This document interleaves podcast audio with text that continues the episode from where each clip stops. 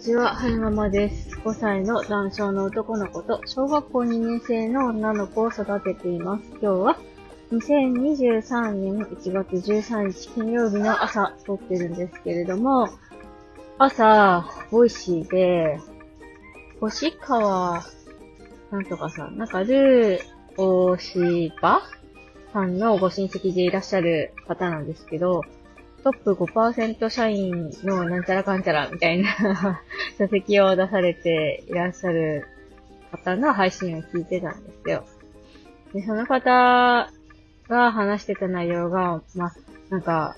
割と、割と？割とじゃないな、すごく刺さったので、えー、お話ししたいなと思います。で、その方がおっしゃるには、自分はキャパがそんなに大きくないんだと。だから、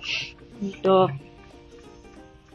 どんどんどんどん新しいことを始めてしまうと、パンクしてしまうと。だから、新しいことを始める前に何かやれることを決めないといけない。じゃないと、コップの水が溢れてしまうから、コップの水が溢れる前に、コップの中の水を少し捨てましょうね、みたいな話をしてて、あ、それ、マママールさんも同じようなこと言ってたなと思って、思ったんですよね。はるさんも、ウィッシュリストを書く前に、まず、やめることリスト書いた方がいいって、確かおっしゃってた気がするので、で、やめること決めるためには、まず自分が今何をやっているのかっていうのを書き出していく必要があるなと思いましたね。そう。たくさんありすぎるから、途中でめげそうになるんですけれども。多分でも2023年にやめれそうなことの一つとして、食器洗いが入ってくるような気がしますね。今、実際見積もり出してもらってるところなので、もし食洗機がうまく我が家に導入することができたら、確実に洗い物をする時間っていうのは、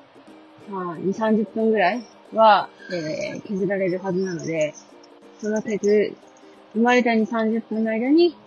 あの、また別のね、やらなきゃいけなかったことをやっていけるんじゃないのかなと思いますね。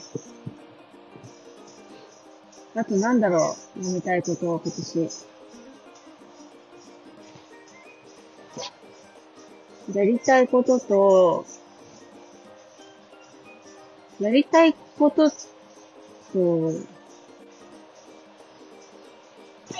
同じ種類の今やってることを出した方がいいのかな。どうなんだろうな。あ、そうそう。あとなんか、理髪に今、はるくん行っていて、もし分離だけど、うんと、時間帯は1時間、1人1時間って短いし、送り迎えは私がしないといけないんですよね。なんですけど、多分、今年度、年長さんになったら、うんと、今、年長さんが、えー、利用している、うん、なんだっけ、保育園に、その事業者さんが出向いてくださって療育してくださるっていうのを今、うちの保育園で年長さんが受けてるんですけど、それが枠が開くはずなので、おそらくその、私が今、18に連れて行ってる時間帯っていうのも空いてくるはずなんですよね、今年度は。だから、その時間も別の時間に当てることができるでしょ？そうね、結構、時間は、そう、今年、今年っていうか2022年の後半に頑張った分、えー、おそらくね、23年は、えー、時間が新たに生まれてくるはずなので、生まれた時間で、えー、やりたいことやっていきたいなって思います。お？で、今、やりたいけどやれてないことがいくつかあって、まあ、家の整理もそうなんですけど、春から、鳥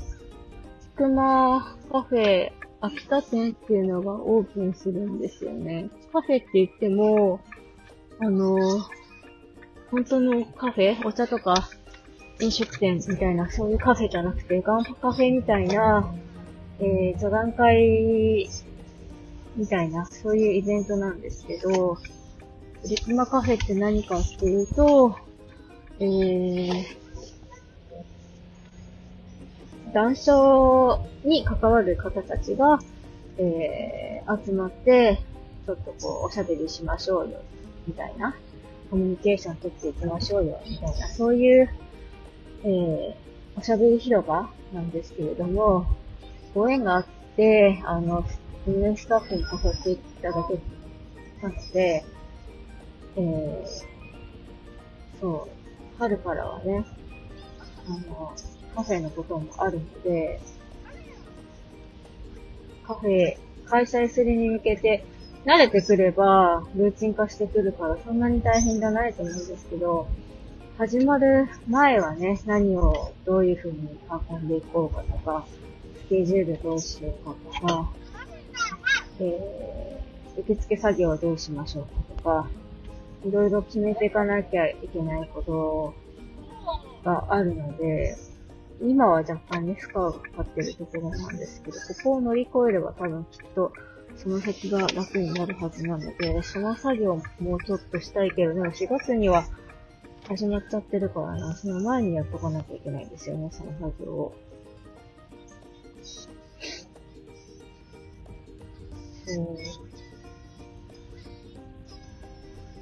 うん。もう一個の方の家族会にも、あの、お話ししたいなって思ってる内容が溜まってるんですよね。あの、以前私がオンラインで出稿した親なきあと問題の講演会のレポに、もう、えっと、しますねって言って、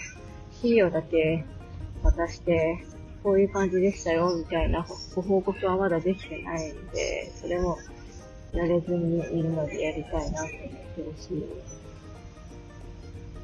し。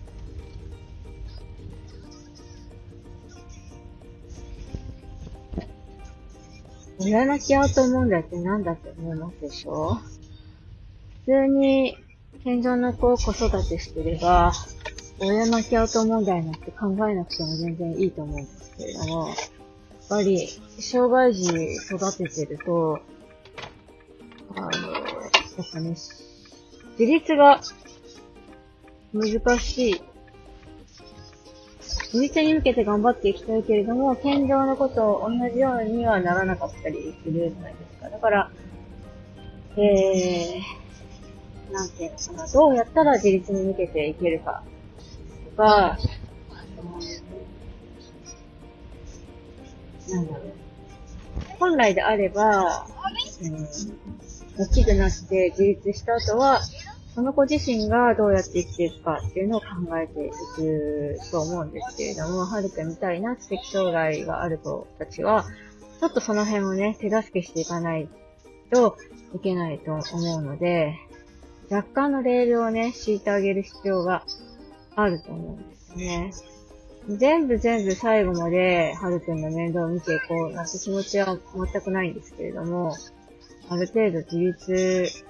活動していけるためには、いろいろした調べも必要で、グループホームのこともそうだし、えー、はるくんは将来自分で稼げるためにはどういうふうに、えー、どういうふうなことをしていけばいいのかとか、どういう道があるのかとか、そういう情報収集もしていってあげたいなって思ってるし、そうですね。そういうのとか、どういうのとか？話がブレブレですね。何が言いたかったかっていうと、えー、やりたいことを決める前に、やめることを決めた方がいいらしいよっていう話でした。最後までお聴きくださいましてありがとうございました。それではまた。